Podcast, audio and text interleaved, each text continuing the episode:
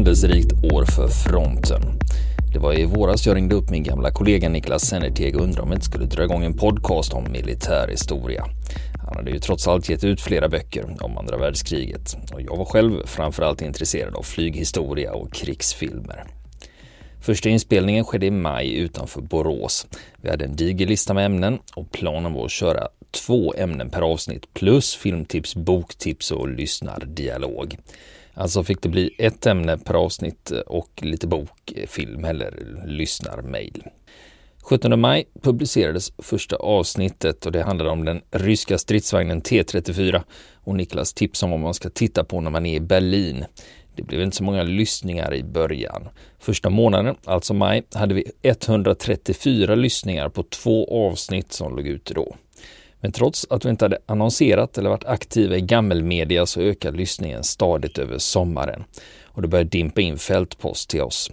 Och det är lyssnarna som tipsar sina kompisar och kollegor. Det är så fronten sprider sig. I augusti kontaktade författaren Peter Olausson oss och berättat att han träffat en veteran som var med i Berlin 1945. Vi spelade in sex timmar intervju i ett streck med Joakim Martin och det var det som blev serien Veteraner berättar slutstriden i Berlin 1945. Och vi har förstått på lyssnarreaktionerna att det var många som tyckte att det här var väldigt intressant att lyssna på. I september var vi på Bokmässan och snackade med författaren Lars Wildräng och journalisten Martin Schibbye.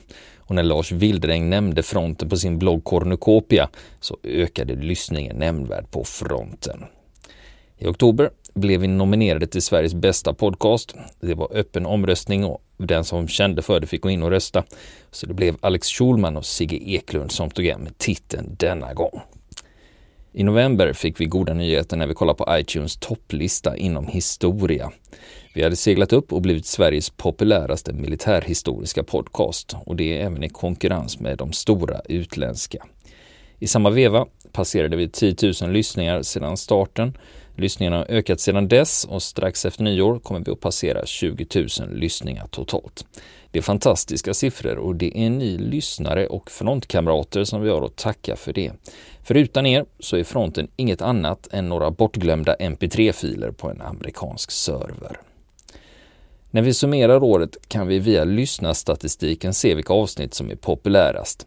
Vinnare i år blir frontavsnittet Marskalk Zjukovs öde och detta är inte Örnästet, tätt följd av premiäravsnittet Resetips Berlin och T34. Och när vi tittar på statistiken, då förstår vi att de flesta av er har ett stort intresse av andra världskriget. För det märks också när vi ser vilket avsnitt som är minst avlyssnat. Det är slaget vid Waterloo fyller 200 år.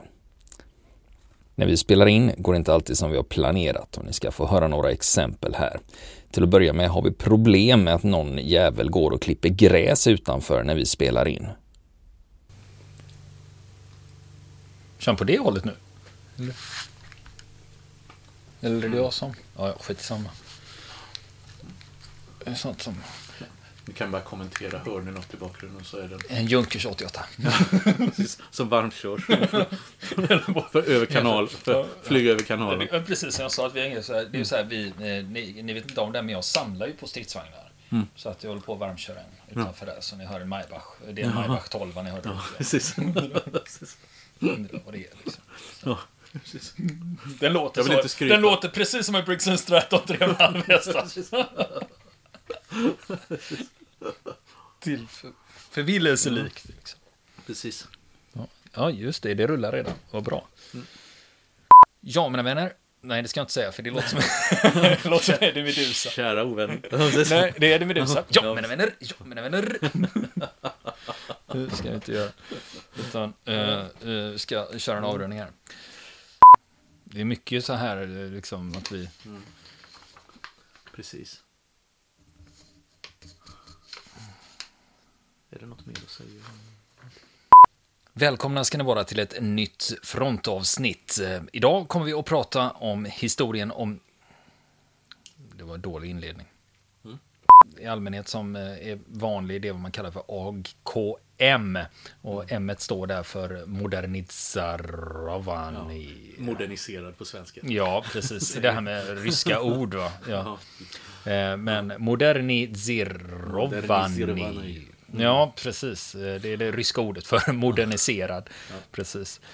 Ja, men vi kan hur som helst. Mm. Sen har det gått vidare och utvecklat, alltså... Ja, jag vet en hel del, men det var ju ett ganska dödfött företag. En djärv operation som tänkts ut av den första sjölorden i det brittiska amiralitetet. Ja, eller inte... Nej, jag tar om det. Det var en djärv operation som hade tänkts ut av den brittiska marinministern en viss Winston Churchill. Och det var allt vi hade att bjuda på härifrån fronten idag. I nästa avsnitt kommer vi att prata om Zjukov och eh, även tyska Kiel, eh, tyska Kilstein. Det lät ju för jävla dåligt. Det var allt vi hade att bjuda på från fronten idag. I nästa avsnitt ska vi ha en fältmarskalk, Zjukov. Ja, ja. Marskalk. Marskalk bara. Sovjetunionens hjälte, marskalken. Sovjetunionens. Ja, mm. Hoppas att ni tyckte det var kul att lyssna på sådana här grejer.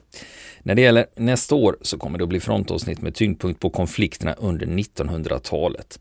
Det kommer också bli en del intervjuer med personer som har intressanta erfarenheter att dela med sig av. Och vi ska också hålla ett öga på flera filmer som kommer under 2016. War Machine, det är en film med Brad Pitt som enligt filmbolaget ska vara en komedi om USAs krigande i Afghanistan. Och det låter ju som det kan bli lite vad som helst av det där. Afghanistan får också stå som kuliss när Saturday Night Live-stjärnan Tina Fey spelar krigskorrespondent i komedin Whiskey Tango Foxtrot.